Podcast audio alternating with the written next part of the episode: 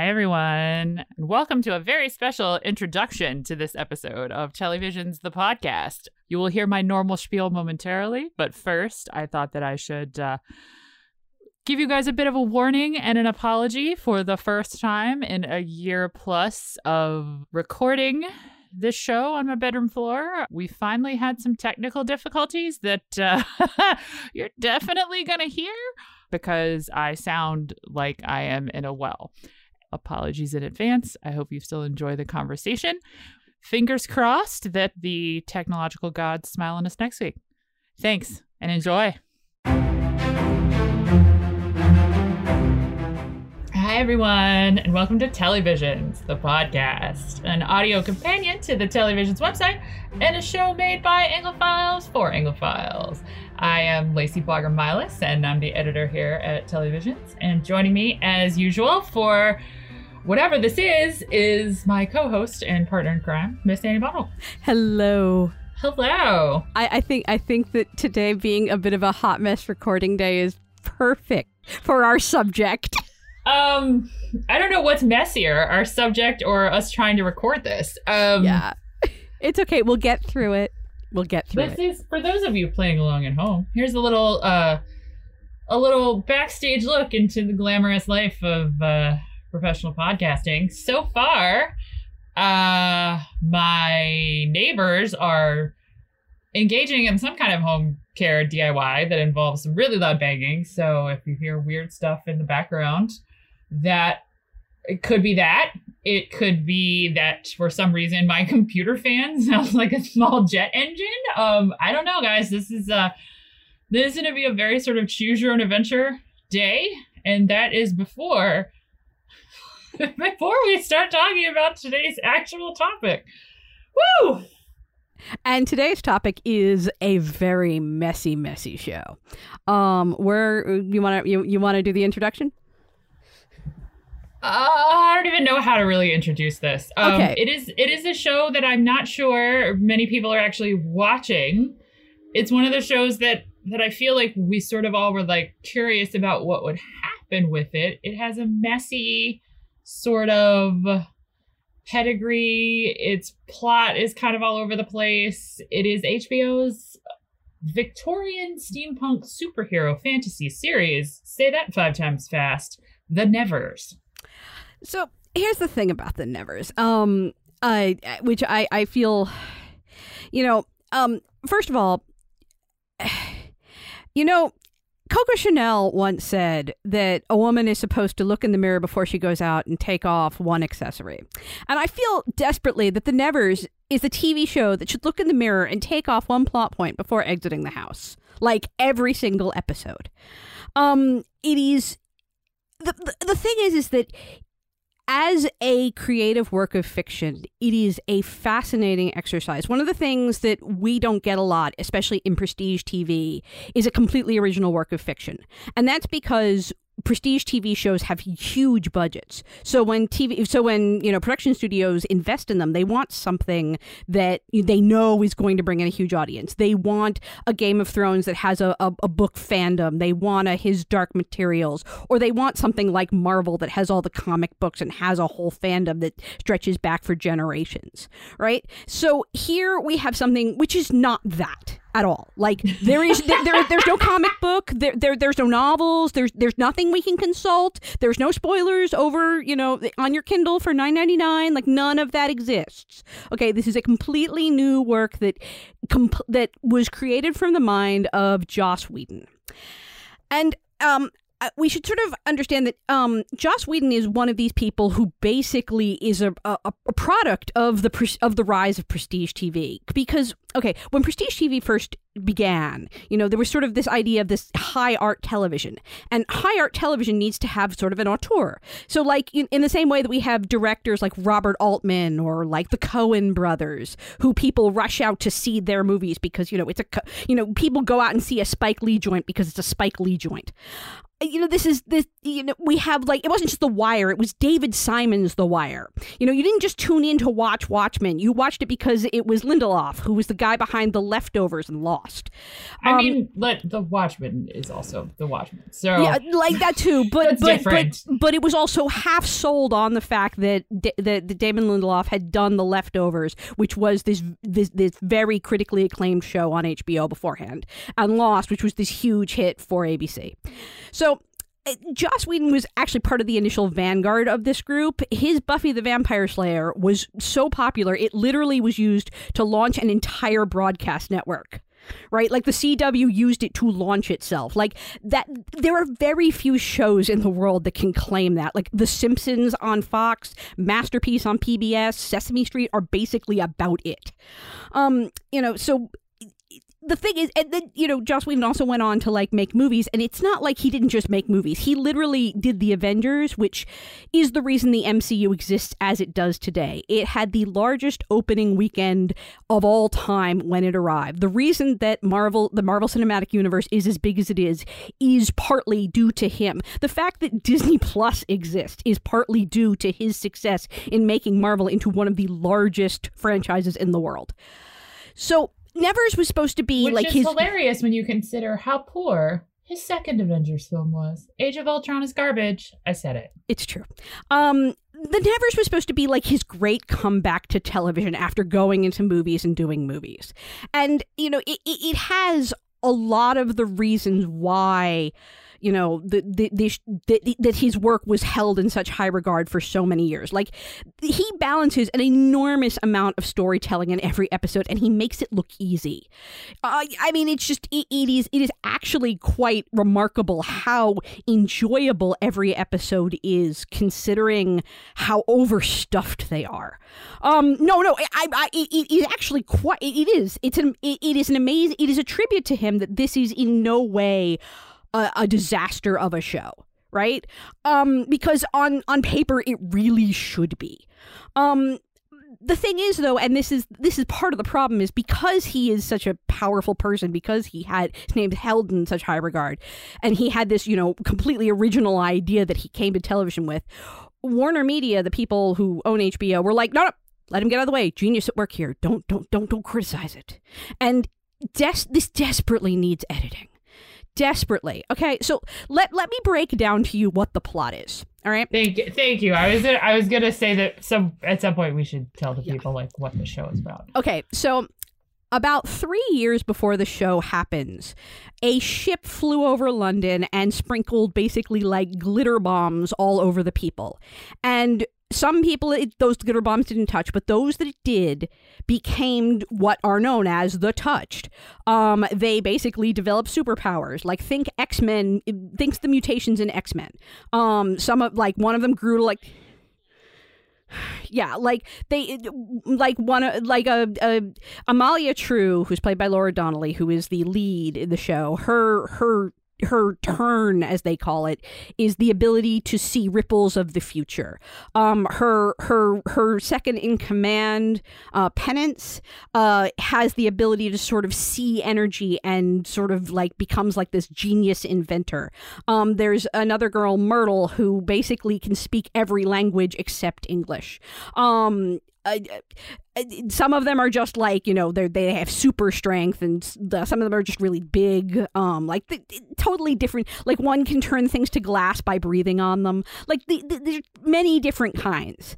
Um so True basically decides that she's going to go out and start this orphanage to bring in as many of these, you know, touched people as she can. And most of them are women. Most of them are actually young girls. So they can sort of band together against a patriarchy that treats them as freaks. Her main antagonist, M- Malady, um, is basically sort of formed an opposite group of criminals. She's been using her power to murder her enemies and basically like the kind of people who want to like have this power or have this power and want to use it for their own gain sort of like, you know, flock to her. Um true She is also basically, if you are a Buffy person who watched Buffy, she is Drusilla, but Victorian. Yeah, she is uh, quote unquote crazy. Um, I, I really hate using that word, but she she's played as a psychopath, uh, sociopath who who who her, her her strength comes from pain. When she's in pain, she becomes basically like a super soldier kind of thing. Um, so True teams up with Scotland Yard's detective Frank Mundy, who's played by Ben Chaplin, to track down Malady and and to stop her. Partly be, partly because you know she's murdering people, she's a freaking serial killer, but also because the PR damage her group is doing with these strings of murders is making it so that the British government is basically like considering outlawing powered people and will basically, you know, pull them all off the streets and murder them. And so she basically wants this to stop because otherwise there will be this massacre this by itself would be more than enough for a show, right? Like that just there is enough. The problem is there's more. it's, it's, yeah, there's like three more subplots. So But wait, there's more. The government isn't seeking to outlaw them. It's a small cabal led by Pip Torrens from uh, Poldark, um, who who who is driven by this because he has a touched daughter locked away with the house his housekeeper, who he pretend he, they, they're pretending she's dead, but the housekeeper keeps her locked in the attic. Um, let's see. There's also Hugo Swan, who's played by James Norton, who is the ge- degenerate heir of of of of another like proud like lord person who was friends with Pip Torrens before he died. And and and Swan is like, you know, he he basically was the second son. He wasn't supposed to inherit and he's sort of this louche um, you know, jerk who basically looks at these touched women and sees them as a resource to be exploited for his own wealth. And so he's basically opened a brothel filled with touched women so that you can use them in in you can use their f- powers to basically get yourself off. This um, uh, subplot is the reminder that this show is on premium cable. Yes, that is, is why the subplot exists. It, it is literally it, it is literally there so that naked women can be hung from ceilings and walk around with no shirts on and so forth. Um, uh, Swan also is a Swan. First of all, he's having a gay affair or had one with Mundy. Um, Mundy is in the closet, and so Swan is literally like blackmailing Mundy to basically like feed him information about True and her group. Um, he's also roped in Augie, who is the younger brother of Lady Bidlow, to basically be like the front for his business because he himself is sort of like a degenerate lout and nobody wants to give him money. Lady Bidlow, in turn, is actually the benefactor of True School. Um, so we think when we first meet her that she's this, you know, you know, this, this, per, she's uh, confined to a wheelchair, and she, um, uh, and and so she has this idea that you know, she she basically goes around saying, you know, I I know what it's like to be looked at as you are afflicted, and I I, I am your champion. But she actually also is secretly funding another group that basically uses the the the rumors of true School to bring in girls and and and and and and kidnap them off the street and basically commit like like lobotomies on them to see what it is that makes them touched. And then the lobotomized girls are sent underground to basically excavate this glowing orb that they've found that may or may not be connected to these superpowers that these women have uh that these women have developed.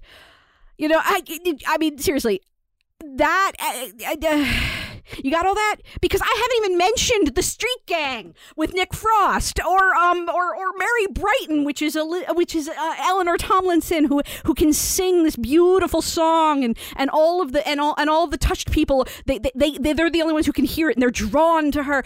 There is Jesus, there is so much. Yeah, it is really. Look, I was really, I was really personally looking forward to the show because for those of you who have experienced me outside of this podcast, you are probably already aware that sort of like superhero stories and period dramas are my two main lanes of interest. So a Venn diagram of these two things combined feels like a show that should be a slam dunk for me. Um, I didn't ask for this show, so I don't know. Um, I think I actually do like this show more than most other people I know who sort of uh, write and work in this space. But if I could lop off like two subplots, I 100% would because I think it's A, it's too hard to keep track of everyone, but B, it dilutes the like the clearly pointless James Norton owns a brothel subplot for me has no real redeeming narrative value when you put it up next to the story of like Amalia's orphanage, which is like the the sort of vertical of the series where the show has the most interesting things to say because this is, you know, the Victorian era is a time of very like rapid progress and advancements in science and in technology and sort of philosophy. Like it's a very like it's it's a progress for a lot of people for a lot of groups but no progress for other groups and i think it's not an accident that this show is trying i think to explore what happens when you give some modicum of power to the people who are least likely to have ever had it before. And like, what does that do to them? What does that do to the society? How does this larger society react to those people? Because when you normally think about superhero stories, for the most part, I'm going to leave out a lot of X Men stuff because uh, usually in X Men comics, like uh, a mutant is a just sort of a a, a, a over for some uh, marginalized group in some way. Like the Bryan Singer movies, being a mutant is very clearly coded to being LGBT, LGBTQ in some way. But here, that here, this is just a lot of people who have never had access to this kind of thing before. In stories like Marvel or DC Comics, like Tony Stark, Bruce Wayne, they're all already rich before they ever become heroes or get superpowers or whatever. Like they already know how to navigate a world that in some sense they have some stake in or control over. These people don't. And I think that for me is like where the show is most interesting, not just in the sense of like, of course, all of the people who are in positions of power are turning against these young women, these poor people, these people of color who are very different and other and they don't know how to you know they they they don't know what it's like to ever have power and these people don't want them to have any power. So there's a very interesting dynamic there for me but it doesn't help that all their powers are sort of really lame like it's hard to talk about like how they're going to sort of change society for the better when like someone's ability is like can levitate boxes a little bit they can. Uh, I, I believe there's one who can break vases. Um, there's one who basically is ten feet tall. That that's her power. She's ten feet tall. Um, like yeah, and those are the kind, or the girl who can speak any language, but she can't control which language she's speaking. So she is even more other and isolated than she would otherwise have been just as being, you know, a, a working class girl. Yeah, like some of them are actually there are a few useful ones like Bonfire Annie can make can control fire. Um the the doctor, Dr. Cousens, Cousens, um he uh he he can heal with his hands. Like there's a few, you know, but then again there's Augie's power. Like he's a secretly touched guy and he his power is that he can switch his switch point of view with birds. Yeah, um, that's like terrible. Like there's just it's just very it's just very odd. And like I I I, I have to say it it's creative, it's different, it's nothing like, you know, it, it it takes all of the sort of hallmarks of our regular it takes all of our sort of hallmarks of our regular fiction that we're get that we're used to. Things like the X-Men, things like Sherlock, things like the irregulars. And it sort of smashes them all together in a very interesting and new way. And I, I appreciate that because that's not something we get. But at the same time, like I am just like there is just so much. And you know, you you said that, you know, Swan's storyline is probably the weakest. It doesn't help that James Norton is also the weakest link in this cast. Um like honestly, like I feel like every time he's on screen, he's basically like, "Me? Popular for playing a priest? Surely you jest. Like, it's basically every line that he ever says. Like, it, it doesn't matter what he's actually saying because that's what he's saying when he's on screen. And it's frustrating as hell because there are actually really good performances in this show as well. I find Chaplin as the detective to be great. Like, I really want a detective show that he stars in now. Like, Torrens is Torrens is always great. Like, let's be, let's be honest, he was fantastic in The Crown. He was fantastic in Poldark.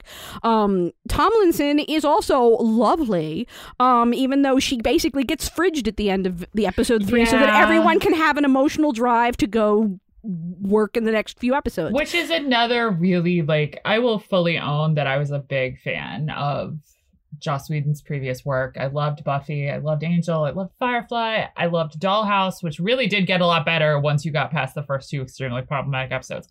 But um so I feel I feel really I feel really weird about my relationship to this show because of that, but because of the way that like I have spent a lot of time with his previous works, like a lot of this is really just doing the things he tends to do in his shows. Um this he he bowed out of this series while they were still making this first part. So I really am interested to see what happens with the show if it once it continues and has a different voice behind it because I wasn't even surprised that they fridged Mary because he's done it like multiple times in the past and it's always like the kindest like most glowing soul that he has to like snuff out to prove the brutality of man or something. Um okay, so it, the thing about Whedon stuff, and you know, I, as I said, Buffy is in rarefied air, you know, as as a, as a show that actually launched a network. Um, but Buffy also hasn't aged well, and it's a, a lot of it is because it is very male gazy. You shut your mouth. I will fight you about Buffy. no, it, it, it, literally, there is an episode in saying, Buffy. I'm not saying it's perfect. I, No, I'm there- just there- saying that there is more good in it than bad. I, I will agree that there are definitely good things in it, but there's also episodes where like rape is basically the substitute for a character arc, right? Like there is just th- th- there is a, there is a lot of uh, I use the word fridging to to sort of explain that to anybody who hasn't heard that phrase before. Basically, the idea is that um women it it comes from the phrase women in refrigerators, where a woman is basically killed in a ludicrous manner in order for her husband to have a drive to do something, or the the person who loved the man who loved her to to to to be driven to to to go and do whatever it is he's supposed to be doing. Um, and that's bec- that's basically been shorthanded into the phrase of fridging a character. Um, you know, I just nothing about what happened in this show surprises me. It's just that there's so much of it. This is only the first three episodes that I described to you guys. All right. This is supposed to be a 10 episode first season, and that's just the first three episodes, right? Like, that was enough for like two seasons that I described there. And that, and, and you know, like each of the things in and of itself makes sense, okay? It makes sense that it wouldn't be the British government that actually wants to outlaw powered people, but a small coterie within it. It makes sense that the person who leads that coterie might actually have like an emotional attachment to someone who is touched and is very angry about the fact that this thing happened to the, the, their loved one. Like these things make sense. Um, and that he wouldn't be able to bring himself to kill her but hide her away. Like makes sense. At the same time, like the whole Lady Bidlow thing, like it makes absolute sense that she would, as someone who is, you know, secretly funding experiments on the touched and experiments on the thing that sort of maybe made the touch, would also then go out and very publicly fund, you know, a, a, a, an orphanage and look like a benefactor and make herself basically whitewashing herself, right? Like the, these things each in a vacuum make sense. Altogether, it's just so much. Um, and you mentioned that Whedon has stepped away. One of one of the things about um we won't get into this here, but Whedon has been accused of misbehaving um in previous shows and previous movies to the actors and um and these allegations, some of them seem extremely credible. We don't actually know if they're true because we weren't there. Um, but I, I, I wouldn't. They are the kind of bad management situations that happen when you take someone and put them in a management position without them actually having given any management skills. And one of the things about one of the things about uh, uh, the, the the rise of the showrunner is that you've basically taken a, a person who's very good at sitting alone in a room and writing a show and basically made them a, a, a mini CEO of their own little you know television show Inc. And if that television show Inc. is making a hell of a lot of money, that's a hell of a lot of pressure you just put on that person who may or may not actually have a single management skill in their body. Um, and you're not giving them any kind of management training. You're just putting them there and going, hey, guess what? You are really good at this thing that has nothing to do with management. So guess what? Now you get to manage, right? And a lot of the allegations strike me as the kind of thing that happens when you do that to someone who has no management skills. Um, but that's neither here nor there. The thing is that these allegations came out while the show was filming. And because of the pandemic, as I said, it was supposed to be a 10 episode season, they'd only finished six episodes. And we then we don't know what happened. It, we were just told that he mutually agreed to step away. They hired a new showrunner but then they didn't actually finish the season. They said, we're going to air the first six episodes as season one, part one. And then we will come back and we will film the rest of the season and make a season one, part two to come at some point later date. Um, and I feel like that that was sort of done to see how well these six episodes did before they decided to keep funding it. Um, and on the one hand, as Lacey noted, a lot of critics have not been happy about this show. And part of that is because it's really hard to separate like the artist from the art. And should you separate the artist from the art? Like this is a whole debate that like has been happening basically ever since Me Too happened. Um, you know, can and and the thing about Whedon is because he has these things like he fridges characters and he he he likes to put in like these the the women basically hanging from trapezes all naked and their boobs in your face. Like it makes it very easy it makes it very easy for critics to go, look at him. Of course he's terrible. Look at what he's doing to women on screen, and and write the show off. And that I, he he it, it's not you know whether or not you think that's fair is not the point. The point is that it's very easy to do. And these this show got a lot of criticism. Critics lent into the bad parts of Whedon um, when they talked about this show. But at the same time, well, the thing is though is that I think I think this is very unfortunate for this show, which is going to have to answer for a lot of things that it has nothing to do with, because this was the first Whedon adjacent, Whedon connected property to see the light of day after everything about what happened to Charisma Carpenter came out, after what happened with his time on the Justice League movie came out. So it's like people haven't had a place to put that anger, really um at least not in like a professional sense. Like we all tweeted about it. Um and lord bless charisma carpenter who just seems like an amazing woman who should have had a much better career than she has been given in the wake of what happened to her on angel. But um so i feel like the nevers whether or not this is fair or deserved is getting jumped on because it's the first place that a lot of entertainment critics have had a place to put their anger and their disgust and to voice how much because a lot of us back in the day i mean i'm not the only person who who writes in the entertainment world who loved the buffyverse who loved firefly who loved all of whedon's other works and i still stand by the love of those properties. I think he's a dirtbag and I am actually really like saddened by that because I did love so much of his work. And I know that I'm not alone in that in in the entertainment sort of writer space. But right now a lot of people don't want to claim that first part. they just want to be like he sucks and here's why. And I totally fully agree with and support that move. Like that is the move. He sucks and here's why. But it also he sucks and here's why is not the never sucks and here's why.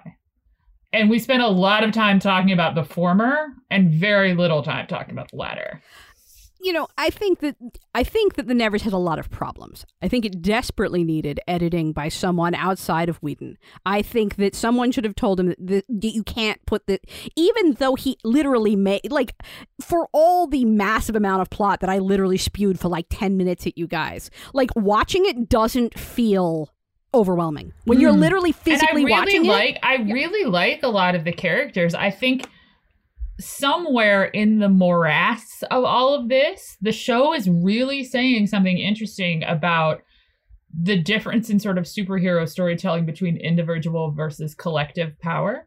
I think um, that the reason these, I mean, like I said, it's not an accident that all of these touch girls, all of the touched are like 90% women and they're 90% women of no stature. And I think it's really interesting that that was the choice. And the move is to bring them all together, not to like form the X-Men to go out and like save the world, but to bring them together to protect each other. And I think that's a really interesting inversion of a lot of these tropes that we should poke more at. And I think if if there were a little less going on, the show would have more space to do that. But I think there are really interesting nuggets in this show that, and I hate that I'm going to say this and it's going to sound like I'm defending Joss Whedon, but I'm not.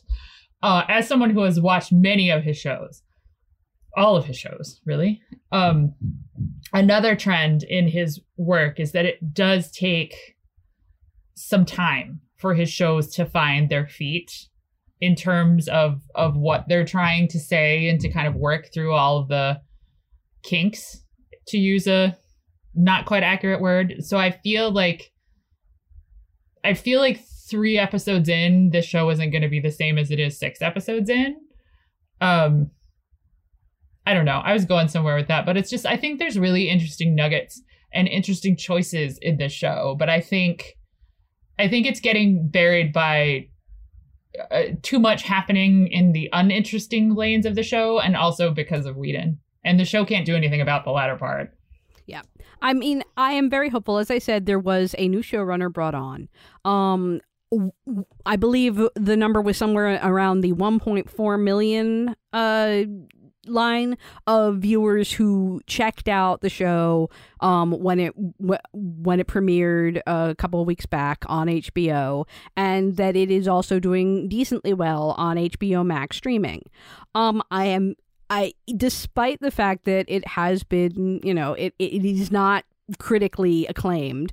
You know, HBO could decide that it wants to keep going with this and do, you know, the other four episodes or maybe extend it to six as a, a season one, part two, and sort of allow a new showrunner to come in and sort of like streamline this and clean it up and and and, and make it a little bit better. Like, I mean, the, the thing is, is that the actor, the, the, the shock of how many great actors are in this thing uh, just, just keeps getting to me. Like, Ruth Sheen walked out as the housekeeper um, for Pip Torrens' house, and I fell over. Like I'm like, she's in this, right? Like Denis O'Hare is like the evil doctor. Oh, we love Denis O'Hare. Right? American Horror Story, Family Forever. Like I just there is so many great. I have British no idea why Denis O'Hare is in the show or what his character is doing, but I wish him success in every endeavor right? Like honestly, like the the who's who of this show is genuinely like you look at you you know that people must have looked at this and said this is the next Game of Thrones, sign me the heck up. Right? Like and and it's even obviously HBO thought this was going to be the next Game of Thrones too, simply because of where it premieres. You know, we, we talked about this a little bit when we did the Downton Abbey 10 year anniversary uh, a few weeks back about how, like, Downton Abbey literally changed the way that PBS views its schedule and that, like, the big show now comes in the old Downton Abbey slot. Game of Thrones did that for HBO. HBO used to premiere stuff in the fall. Now the big show always comes in April. Um, and that is a, a real thing. And this show came right in the Game of Thrones slot. Like someone really thought that this was going to be the next big Game of Thrones. I mean, and, and you can see like the bones of it though. Yeah you can see what they saw that they thought this was going to be that and it's it's frustrating because it could be i don't know if it i don't know if it quite could be that but you know i i will note that game of thrones which is known for its extraordinary complex storytelling did not have nearly that many storylines the first three episodes good lord Good lord. It's true. But like I said, I think a lot of the um characters are really interesting because the show does a really uh cool job, I think, of kind of interrogating a lot of us just sort of assume that getting superpowers would be like really rad. Um but most of these people like their their powers are either lame or have actively been a detriment to their lives and their lives like weren't that great to start with for a lot of people like um, I'm thinking about uh, Lucy specifically, who is uh, oh that's the, Eliz- that's played by Elizabeth Berrington. Uh, the character. Um, she's the she has the ability to like uh, sort of break anything she touches. And the first thing she touched after becoming touched was her infant child. And she literally like broke her child to death. And that is like really horrifying and the sort of thing that you don't see like like normally in X-Men movies sometimes getting powers is portrayed as a bad thing but that's usually because of an external force like you're being persecuted for some reason or poor like Jean Grey gets taken over by like cosmic aliens but like in this it's like they like getting that ability is the worst thing that's ever happened to her. But that also plays into some of the things that are bad about Joss Whedon's shows is that he has a tendency to, you know, substitute trauma for a character arc. Um, so you know the fact that she broke her baby, you know, she's now traumatized, and that is part of her, and and, and that is one of the well, defining. I think there's I think there's a difference between like the trauma of experiencing that being a thing that impacts the rest of your life and being the th- only thing that makes your character exist. I think those are two different things. Okay, And but I will a- admit, I will admit, I because I know that you're talking about Buffy and Spike in season six, and I hate that, and I agree with you. Buffy should have stopped at the end of season five, and I will put my stake in the ground about that forever. Sorry, I love the musical, but like, it's not worth the rest of it. Um, but I just, I mean, I do think that there is some. I just am really fascinated by like the choice of this particular setting for these particular powers and these particular people and I keep coming back to there's a there's a saying, and I forget who says it. It might be it's shoot. I'm gonna have to Google who says this, but um it's basically that at a certain point, the most advanced technology becomes indistinguishable from magic. And I have always been fascinated by that. And this sort of intersects like right there for me, especially when you look at somebody like Penance Adair, whose power is not that she can like throw lightning bolts or anything, but she can like see energy.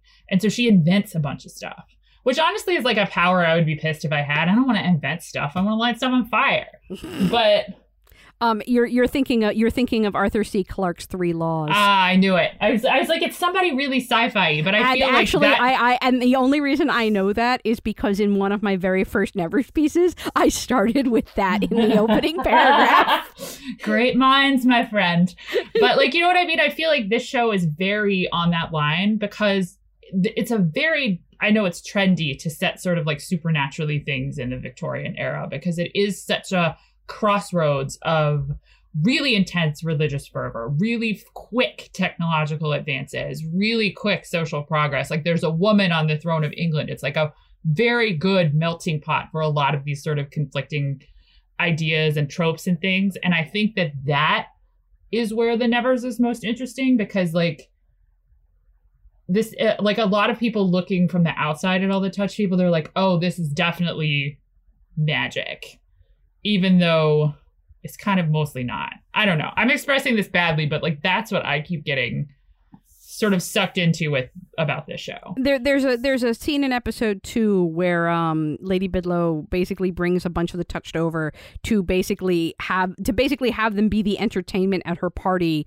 and her reasoning to do that is you know basically to get get good PR to sort of counter this serial killer story that's been running in the papers, and like they do, they bring like you know we have the ten foot tall girl who basically stands around and gets her picture taken with people, and we have you know Lucy breaking things on command, and she you know like each of these things are like, like and think about it like think about how that has to feel right. like for a woman to be trotted out to like break a vase for people when she like killed her own kid Yeah.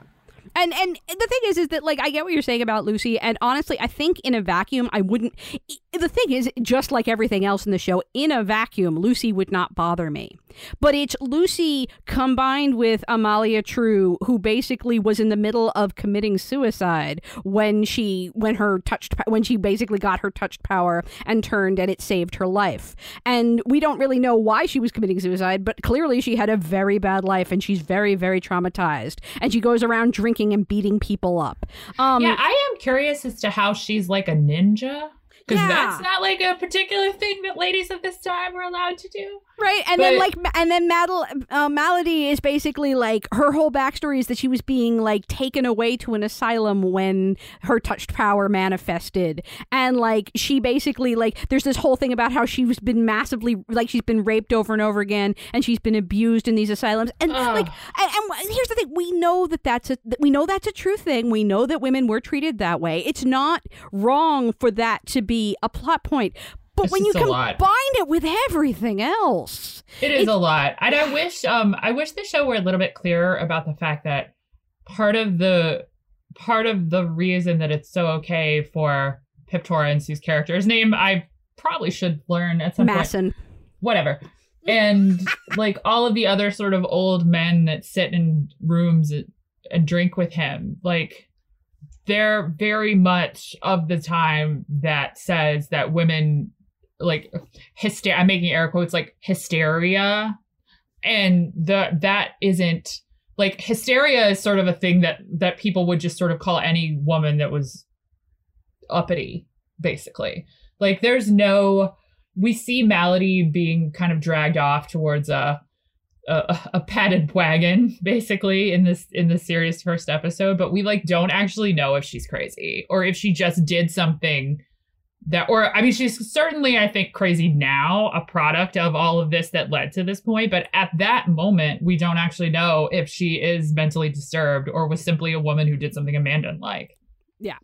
And I, it's just it's it's just so much so fast like and even though like everybody here is working their tails off to do like amazing performances like even the small stuff like uh, uh, uh the the desiree lady uh, who's played oh, by i love her. she's played by ella smith and she is she is fantastic like she is comedy gold and like i mean that's another really sucky power like her power is basically like I, she's sort of forces people to not just be truthful, but like to want to tell her like the secrets of their hearts, basically. Yeah, she's she's like Wonder Woman's golden lasso in human but form. a person.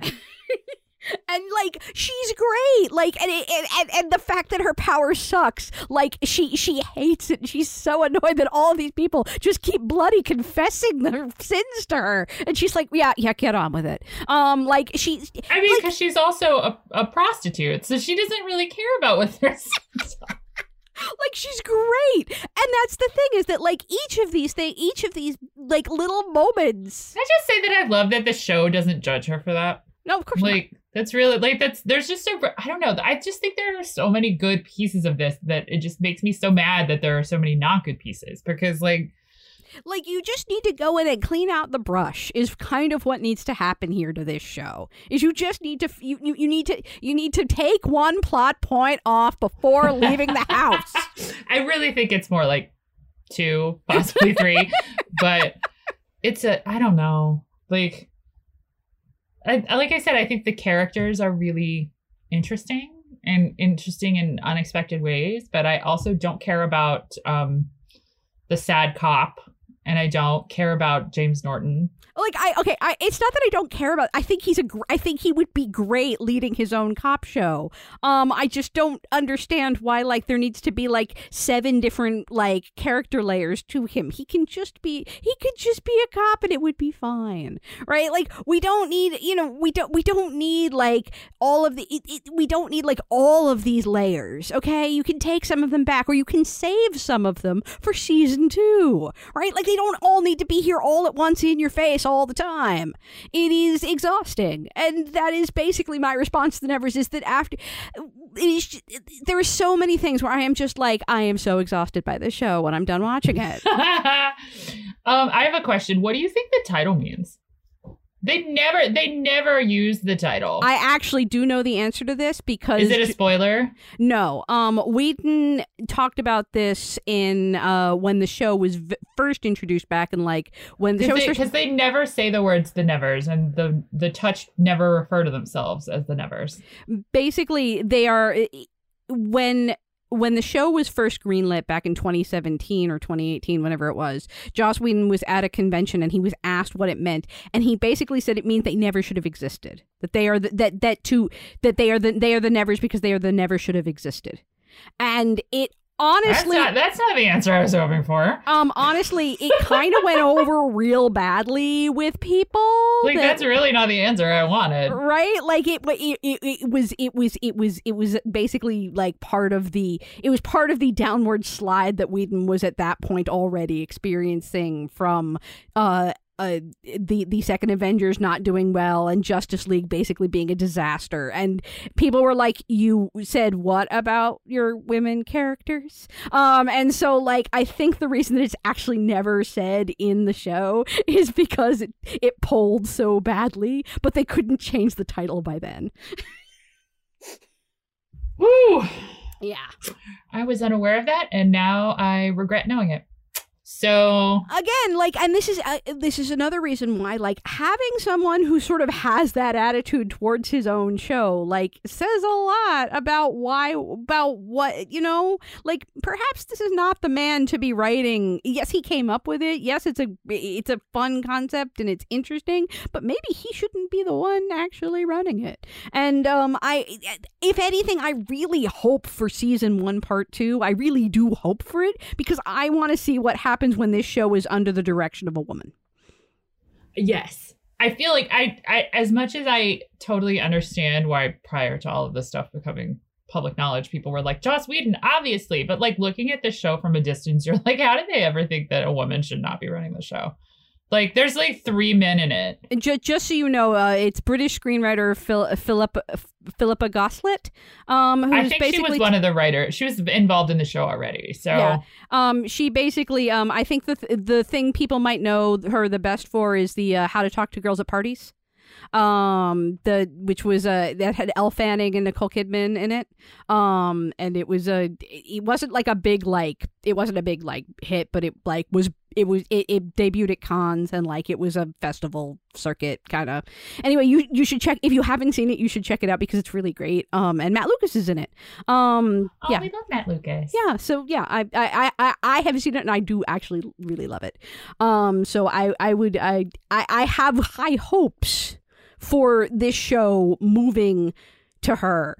But yeah, I I really I really hope that the best case scenario here is that much like uh, his last series that he did was Dollhouse, which had some very problematic elements and a very rough start, but I think turned out to be pretty great by the end. But it got canceled um, because no one watched it, and I hope that this is uh, more of of that where the show kind of comes together a little bit. Um, I will say that one of the other thing that's going for it, not just the fact that like you know an actual like serious amount of people did tune in for it for an HBO show, um, is that HBO Max needs programming. I mean, it just no, no, no. Listen, okay. The thing about like streaming services is that they churn through. I mean, seriously, Netflix puts out 60 titles a month, people. 60. Do you know how hard it is for there to be eh, like oxygen for the rest of the entertainment universe when one service is literally putting out 60 titles a month? I mean, and uh, the fact is is that HBO Max needs content. It needs content that can break through that kind of wall that's being put out by a competitor.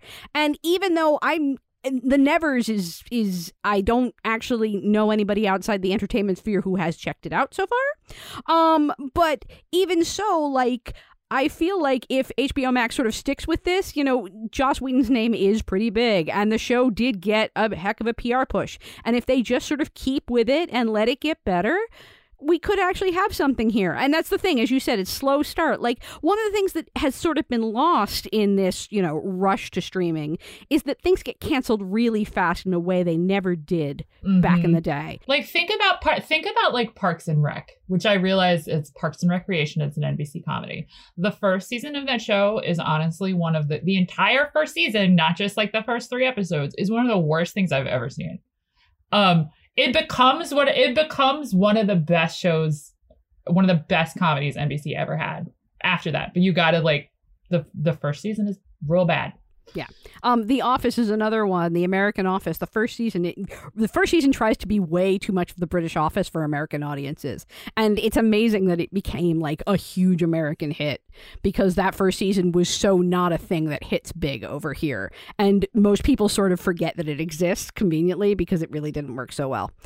Um, but anyway, the point is, is that like I would really like to see this show get like you know get another chance um, to basically take off that extra plot point every time it leaves the house. Um, and to, to see if giving it some breathing room and and not, not trying to rush everything into like 50 minutes every single time would really benefit it. I agree. Also less naked women hanging from ceilings. Yes true and also like less of James Norton character just existing to like have sex with women in random places. Like that's just very weird. Listen, we know you start in Grantchester. We forgive you. Get over it. Right? Honestly. um Okay. I think somehow, despite the fact that I feel like I didn't really say anything, we have talked for quite a while about show. um, thank you to everyone who uh, sat through this, who ignored whatever weird sounds are in the background of my home right now. Um, we appreciate it. Ani, tell the people where you live online. Uh, let's see. I am Ani Bundel on Twitter. I am Miss Ani Bundel on Facebook. Um, if you want pictures of my cats, you can go to Ani Bundel at uh, Instagram. Um, they are very fuzzy. Let's see. I am a staff writer at Elite Daily. I am a regular contributor for Telly Visions, and I also you know, basically write around the web. And this week, um, I have been writing about Shadow and Bone. Um, and there's a lot of Shadow and Bone. So you could go find my stuff. Um, I basically retweet all my bylines. So if you want to, like, you know, basically, like, know what I've been writing this week, be my friend on Twitter. Okay? Thanks. Aw, the thanks is cute. Um, I am Lacy MB on Twitter. That is L A C Y M B. And I also write about a lot of things, including the Nevers sometimes uh, but also mostly Shadow and Bone this week, which I do think we're probably going to talk about on this show soonish. Um, just because I really liked it and I loved the books and I have all the power. So get ready for that. Anyway, um, if you want to have less of me talking but more of my adorable cats, the boys live on Instagram at Baker and Hammer.